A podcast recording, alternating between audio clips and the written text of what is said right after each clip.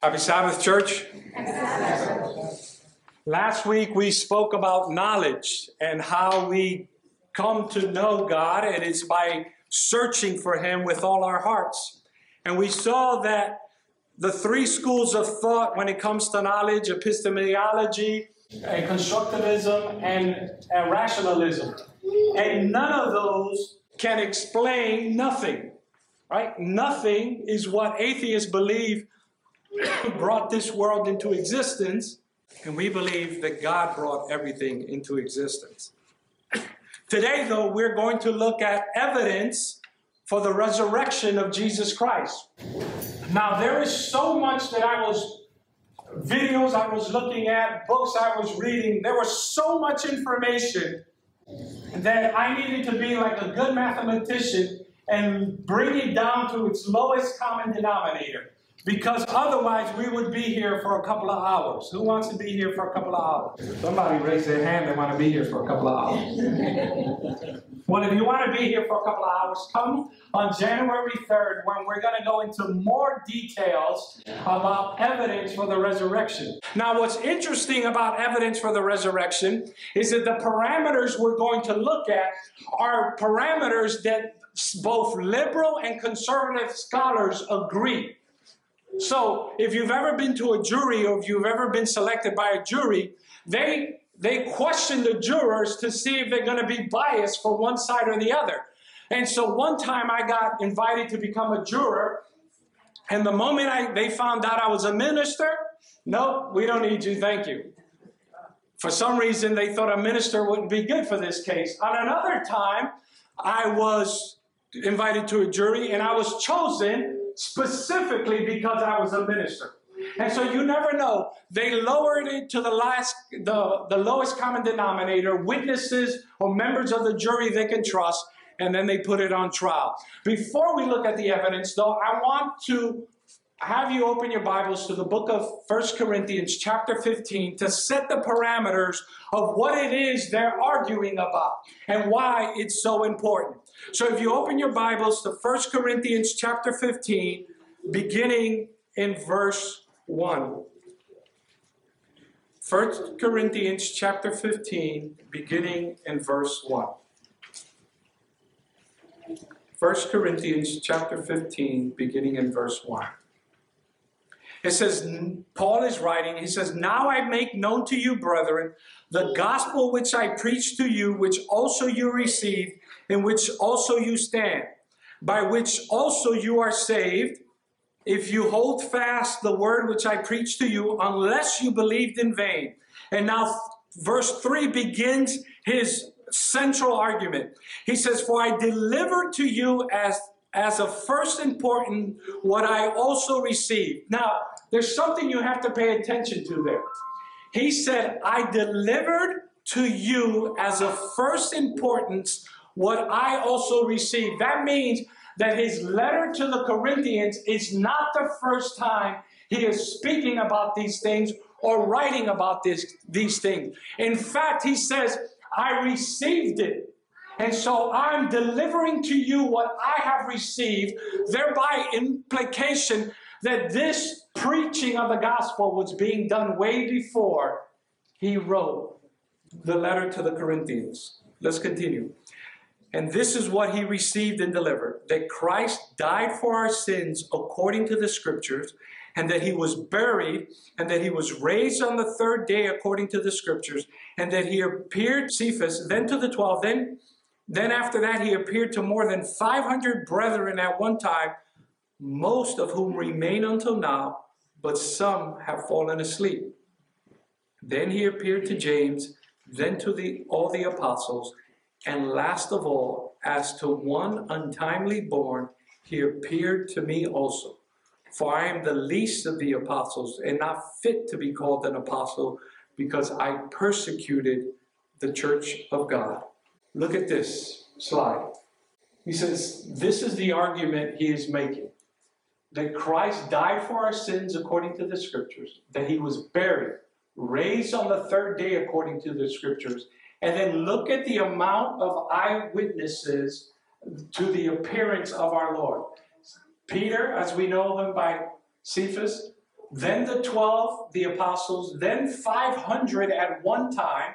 Then he appeared to James. This is not James the apostle, but James, the brother of Jesus, who converted afterwards. Then to all the apostles.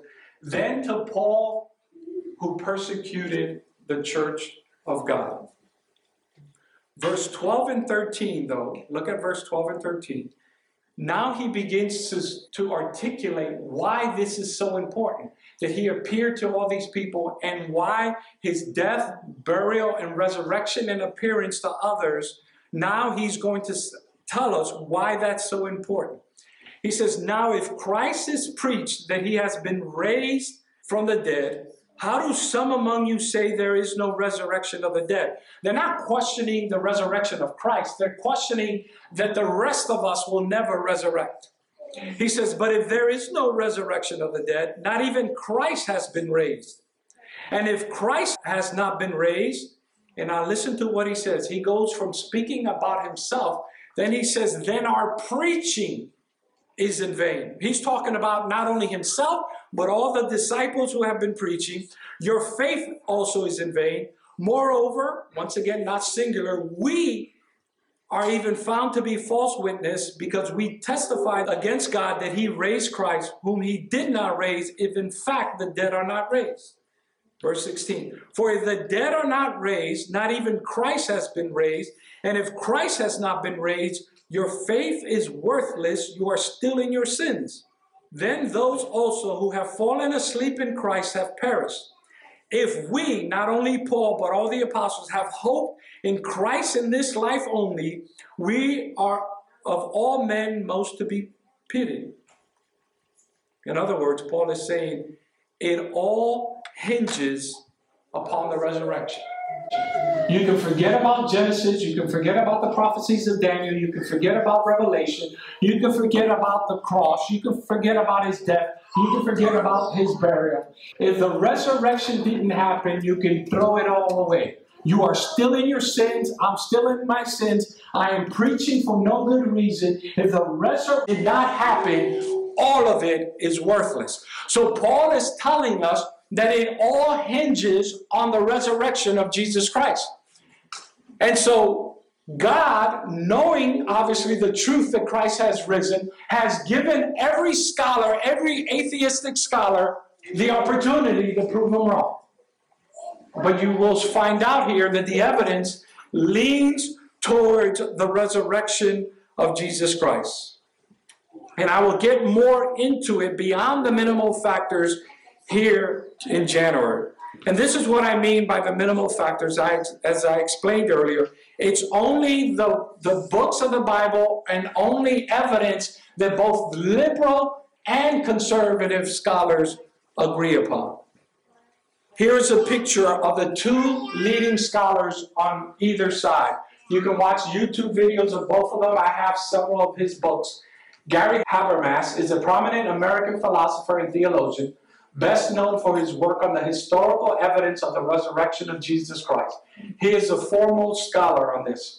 He serves as a distinguished research professor and chair of the Department of Philosophy at Liberty University. I'm not gonna, I'm going to quote him, but the guy I'm most interested in is in this guy.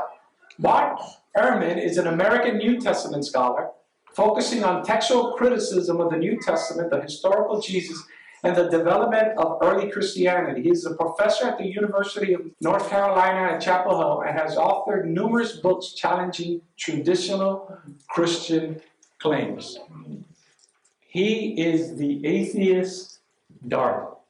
Right now, it used to be Richard Dawkins. Right now, it is this guy. He is their king. He is their leader. He is the proof that Christianity doesn't exists, that the resurrection never happened. And yet you'd be interested to see what he concedes as actual evidence for the case of Christ or for the evidence for the resurrection. Here's what they use. You'd be surprised that even this guy uses the Bible as writings not as inspired by the Word of God, but as writings from that time of history that are legitimately talking about what the writers think happened. In other words, he doesn't believe this to be the Word of God, but he knows that there are more manuscripts about the Word of God than any other book in history, and he agrees that these letters are written as the people perceive them to be. The liberal scholars don't see the Bible as the inspired Word of God. And based on that, that they don't see it as the inspired Word of God, they have what they call the minimal factor argument. These are the books they all agree when it comes to the Apostle Paul that are legitimately from Paul. And so look at the books. Paul wrote 13 books, but they only accept these seven as legitimately written from Paul in this order Galatians, these are the dates they were written in Galatians, First Thessalonians, not Second Thessalonians, First and Second Corinthians, which we're looking at today. Philemon says nothing about the resurrection. Then Philippians and Romans. Now, you'd be interested to see that if this is what they accept as authoritatively from Paul, look what he has to say about Paul's theme in these books. Next to Jesus himself, this is Ehrman, Paul was the most important figure in the entire history of Christianity. Nearly half the books of the New Testament claim to be written by him. One other book, Acts, to largely written about him. Let's jump here. For Paul, far less important than Jesus' earthly life and teaching were his death and resurrection, which were God's means of salvation to the world. Now, look at the books he says are legitimately Paul's. When exploring his own ideas, scholars therefore limit themselves to Romans, 1st and 2nd Corinthians, Galatians, Philippians, 1st Thessalonians, and Philemon. The undisputed letters, we have no authentic writings from outside the New Testament. So even this atheistic fighter against Christianity acknowledges that these letters are authentically from Paul. Now, you and I, as believers, believe the others are legitimately from Paul. But based on the minimal factor arguments, this is what they agree on. But look at all the letters for all the words. This is just from those seven books resurrection, raised.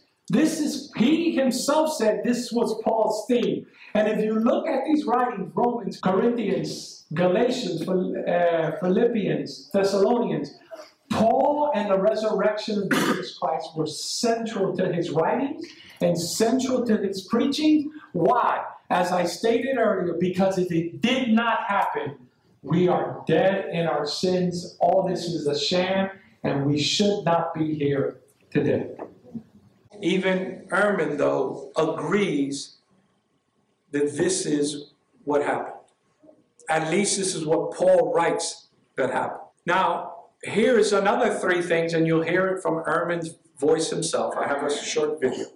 He says, Bert Ehrman, a renowned New Testament scholar and atheist, concurs with several key historical assertions about Jesus.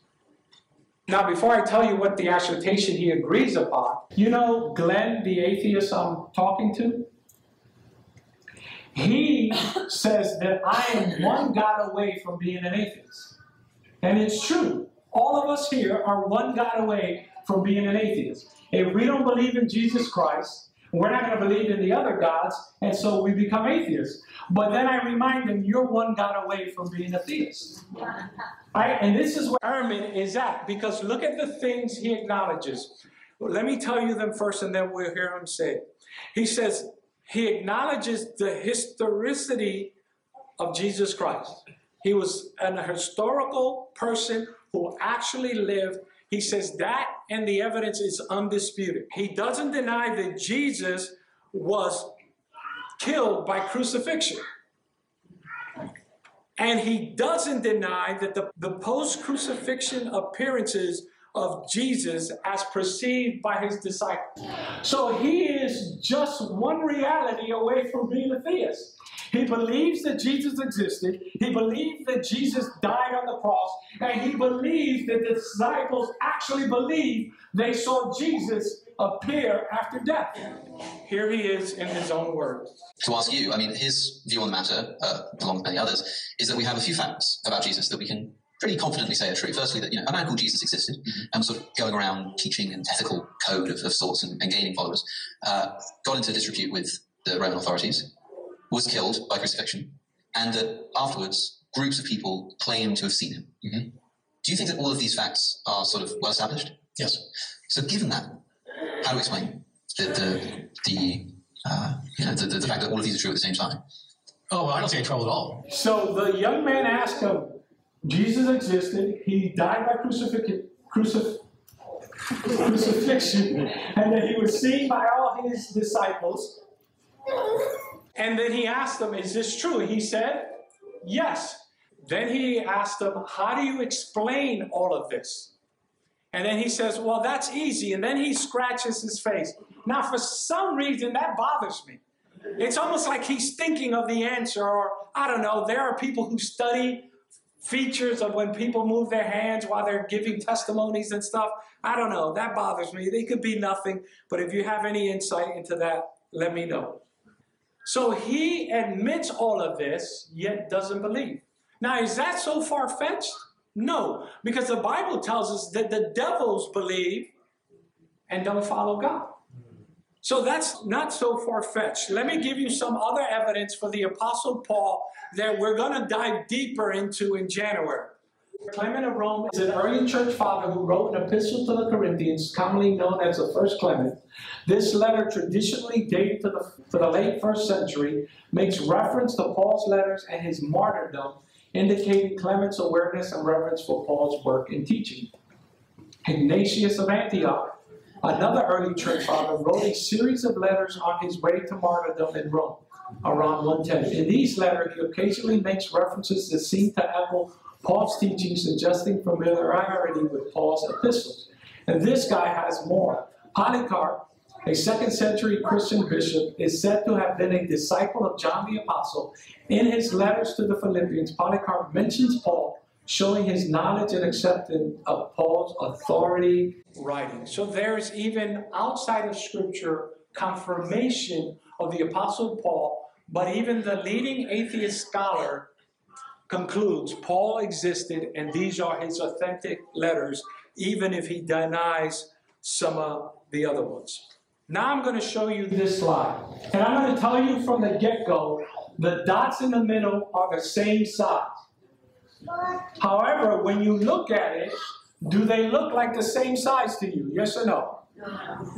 In fact, if we're honest with ourselves, this dot looks bigger than this dot. Yes or no? And it shows you, as we studied last week, that you can't always trust your eyes. What we can trust is the Word of God. But here's why I bring it up because, in Ehrman's defense, what he tries to say is that the disciples did not see a physically resurrected Jesus, is that they saw a vision of Jesus. But we'll get into that. These two are exactly the same size, and yet to our eyes, they look different. So open your Bibles with me to the book of Acts, chapter 9. The book of Acts, chapter 9. The book of Acts, chapter 9, beginning in verse 1. Acts chapter 9, beginning in verse 1. Now Saul, still breathing threats and murder against the disciples of the Lord, went to the high priest and asked for letters from him to the synagogues at letters from him to the synagogues at Damascus, so that he so that if he found any belonging to the way, both men and women, he might bring them bound to Jerusalem. As he was traveling, it happened that he was approaching Damascus, and suddenly a light from heaven flashed around him. And he fell to the ground and heard a voice saying, Saul, Saul, why are you persecuting me? And he said, Who are you, Lord? And he said, I am Jesus who you persecute. But get up and enter the city, and it will be told to you what you must do. Look at verse 7, which is key. The men who traveled with him stood speechless, hearing the voice, but seeing no one.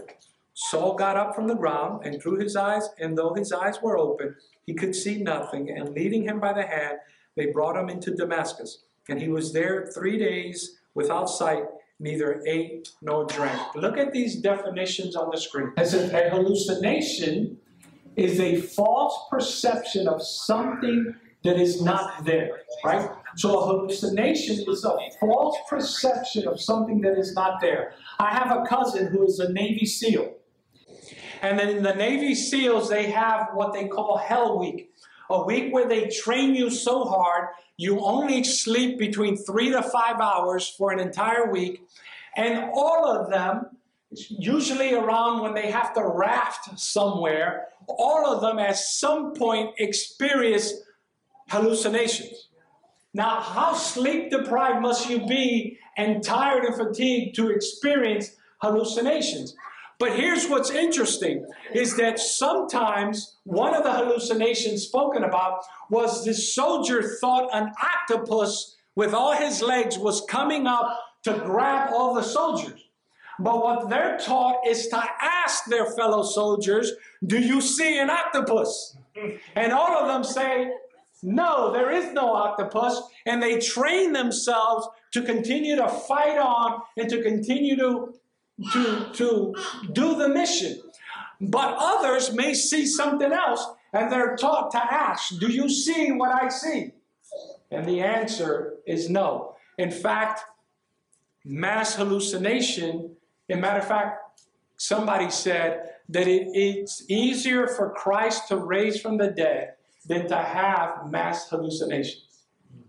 It is impossible to have a mass hallucination where we all see the same thing. A delusion, though, is a false belief held with a conviction that it is true in spite of the evidence that, that's a, the Latin word, that it is true when we went here, all of us will admit that this one looks bigger. But if you take a ruler, which I did at home, and put it up on the screen, they're both the same size. If you continue to believe that this is bigger, then you're having a delusional episode. Because in spite of the facts that you can measure it yourself, you still believe that one is bigger than the other, you're suffering from a delusion. And I hate to admit it, and I hope nobody here is dealing with it, but the earth is not flat. the earth is round. Now, we can argue about if people actually went to the moon, but the earth is not flat. As a matter of fact, in our pioneers' day, they were dealing with this, and we were told this is how you deal with people who believe in a flat earth. Sorry, I don't have the time. I'm doing the Lord's work. So, in spite of the evidence, you still believe something that is wrong. So, if you believe this is right, bigger than this, despite after you measuring it, that is a delusion. So, here is the case against hallucinations there are no such things as group appearances. It still wouldn't explain the fact that the tomb is empty. The conversion of the church persecutor Paul, the reason they use sometimes hallucinations is because they think all the disciples were so distraught that distraughtness that Jesus was going to conquer the Romans snapped their minds and they're hallucinating. Well, that wouldn't explain Paul because Paul was a persecutor. He didn't want Jesus to be real. So it wouldn't excuse Paul. It wouldn't convert the skeptic James. Remember, it's recorded in Scripture that James, the brother of Jesus, thought that Jesus was what? Crazy. His own brother thought that Jesus was crazy. So it wouldn't explain why James would convert afterwards. And a hallucination you saw that not only did he appear to Peter, but to the 12, and to James, and to the apostle, but to 500 people at one time. And this didn't happen somewhere else. It happened right there in Jerusalem, where they could have easily denied it. They easily could have gone to the tomb of Christ and say, No, here's the body. But they didn't do that. Now, if it was a delusion, it still doesn't account for the conversion of Paul. Why would Paul be so traumatized that he wants to convert to Christianity, which he himself was persecuted? It wouldn't uh, account for the, the skeptic brother James, and it wouldn't account for an empty tomb. The tomb is empty. Now, some scholars say this. I went to Jerusalem in 19, and there are two locations that they say could be the tomb of Jesus Christ. In fact, they go as far as say one of these is the tomb of Christ. We're not 100% sure which one it is. However, they lean towards the church of the Holy that word having trouble today, right? As the authentic location of the church of Christ. So my question is this: the scholars say, see, it shows you that they probably went to the wrong tomb. They didn't know. First of all, they would have known which tomb it was right around the time it happened. But why would they remember years later a tomb that's empty? They weren't thinking about let's preserve this for history. If the tomb, tomb is empty and we know he lives, why would I remember that? Why would I have to remember where something is that I know is no longer there? And so that's not convincing as well. So the delusion hallucinations do not explain what happened to the disciples. However, Bert Ehrman agrees with this, and he says that it was a vision. Now, what's the difference between a hallucination and a delusion and a vision? Because this is where he's at. Well, if it's an objective vision, then he's still risen. If you look at Acts chapter 7, we're not going to turn there. Stephen, right before he is stoned, he kneels and sees Christ where? In heaven, standing up, basically saying that he will vindicate Stephen one day. An objective vision is you looking at something that is real. So it can't be that the disciples had an objective vision because that would still validate that Christ is risen. As a matter of fact, let me give you an example of an objective vision. There in Acts chapter 9, if you go to verse 10, he says, And there was a disciple at Damascus named Ananias. And the Lord said to him in a vision, Ananias, and he said, Here I am, Lord.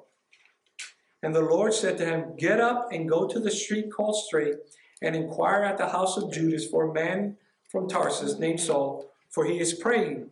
And he has seen in a vision a man named Ananias come in and lay his hand on him so that he might regain his sight. Ananias is seeing a vision of the Lord, but he's having a conversation with what? A real person who happened to come to him in vision. So if, Gar- if, Bert, if Brett Ehrman says it was an objective vision, then the Lord is risen. However, he doesn't say that. He says it's a subjective vision. In other words, that his mind just made it up. But if his mind just made it, made it up, then we go back to these two. A hallucination type vision would not explain it being seen by over 500 other people and it would not explain if it's a delusion, subjective delusion, would not explain the conversion of Paul and James, who had no reason to be sad about the death of Jesus Christ. So, either way, Brett Ehrman is one God away from being a theist. He already believes in the life of Christ. He already believes that he was crucified. He already believes that he was seen by many. All he needs is the touching spirit of the Holy Spirit. And he can end up being a modern day Paul, contending for the faith that he is fighting against. That's the best argument atheistic scholars have for the fact that Jesus Christ is not risen. Not that we have a body, not that we have a tomb with bones in it, but that his disciples just saw a vision. Well, that powerful vision has turned the world upside down. If that's all he wants to call it, that powerful vision has been seen by me and by others. Maybe not by sight, but by faith We have seen it, and it's changed my life and the lives of many others. I'm going to close with words from Peter and Paul. The 12 disciples all died somehow. The only ones we have confirmed that died by martyrdom are James, Peter, and Paul. And people say, well, terrorists die for the faith all the time. Why should that count that these men died for their belief in Jesus? The difference between a terrorist and James, Paul, and Peter is that unlike you and I who believe in a Christ we have not seen, even though he lives in our hearts, the Apostle Paul, James, and Peter died for Christ knowing that they knew the truth, whether he did rise or not. They didn't have to believe on the testimony of somebody else. They believed knowing whether they, he was risen or not. Hear the pathos in their words. Therefore, brother, Peter says, be all the more diligent to make certain about his calling and choosing you. For as long as you practice these things, you will never what? Stumble. In Christ, we will never have to stumble. For in this way, the entrance into the eternal kingdom of our Lord and Savior Jesus Christ will be abundantly supplied to you. Therefore, I will always be ready to remind you of these things, even though you already know them and have been established in the truth which is present with you. I consider it right, as long as I'm in this earthly dwelling, to stir you up by the way of reminder, knowing that the laying aside of my earthly dwelling is imminent, as also our Lord Jesus Christ has made clear to me. And I will also be diligent that at any time after my departure, you will be able to call these things to mind. For we did not follow cleverly devised tales when we made known to you the power and the coming of our Lord Jesus Christ, but we were eyewitnesses of his majesty. Peter is saying, Look, by implication, he's saying, Look, I didn't become a millionaire and a billionaire for what I'm preaching. I didn't live in fancy houses and drive fancy cars. I'm about to die for what I witnessed. And yet, every breath of my life, I want to remind you that He is risen.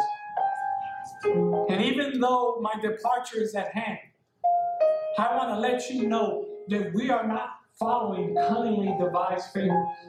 I'm an eyewitness to this. And his companion Paul, who died in Rome, also says these words For I am already being poured out as a drink offering and the time of my departure has come. I have fought the good fight. I have finished the course. I have kept the faith. In the future, there is laid upon me, laid up for me, the crown of righteousness, which the Lord, the righteous judge, will award to me on that day. And not only to me, but also to all who love his appearance. Paul, too, was hated by his own country. Didn't live a life in a mansion with fancy cars and servants. He was whipped twice, abandoned at sea, in prison, plotted to be killed. And he says, I know what's waiting for me. I have kept the faith. I have fought the good fight. They were in the position to know whether this was true or not. And they willingly went to their deaths. In sketches of the life of Paul, Sister White tells us that as he was walking to, to the place where they were going to behead him, as he got closer to the place of his beheading, his light, his face shone brighter. And the very soldier that was taking him to the place of crucifixion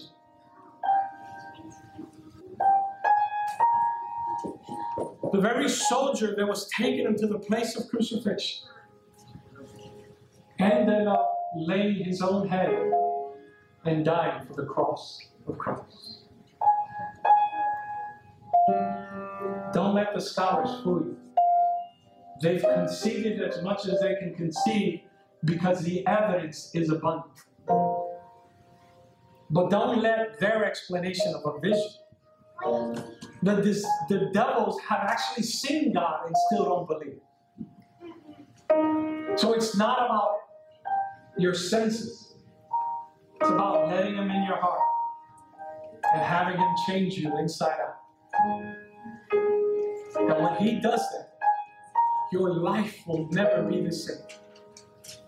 I know because my life has never been the same.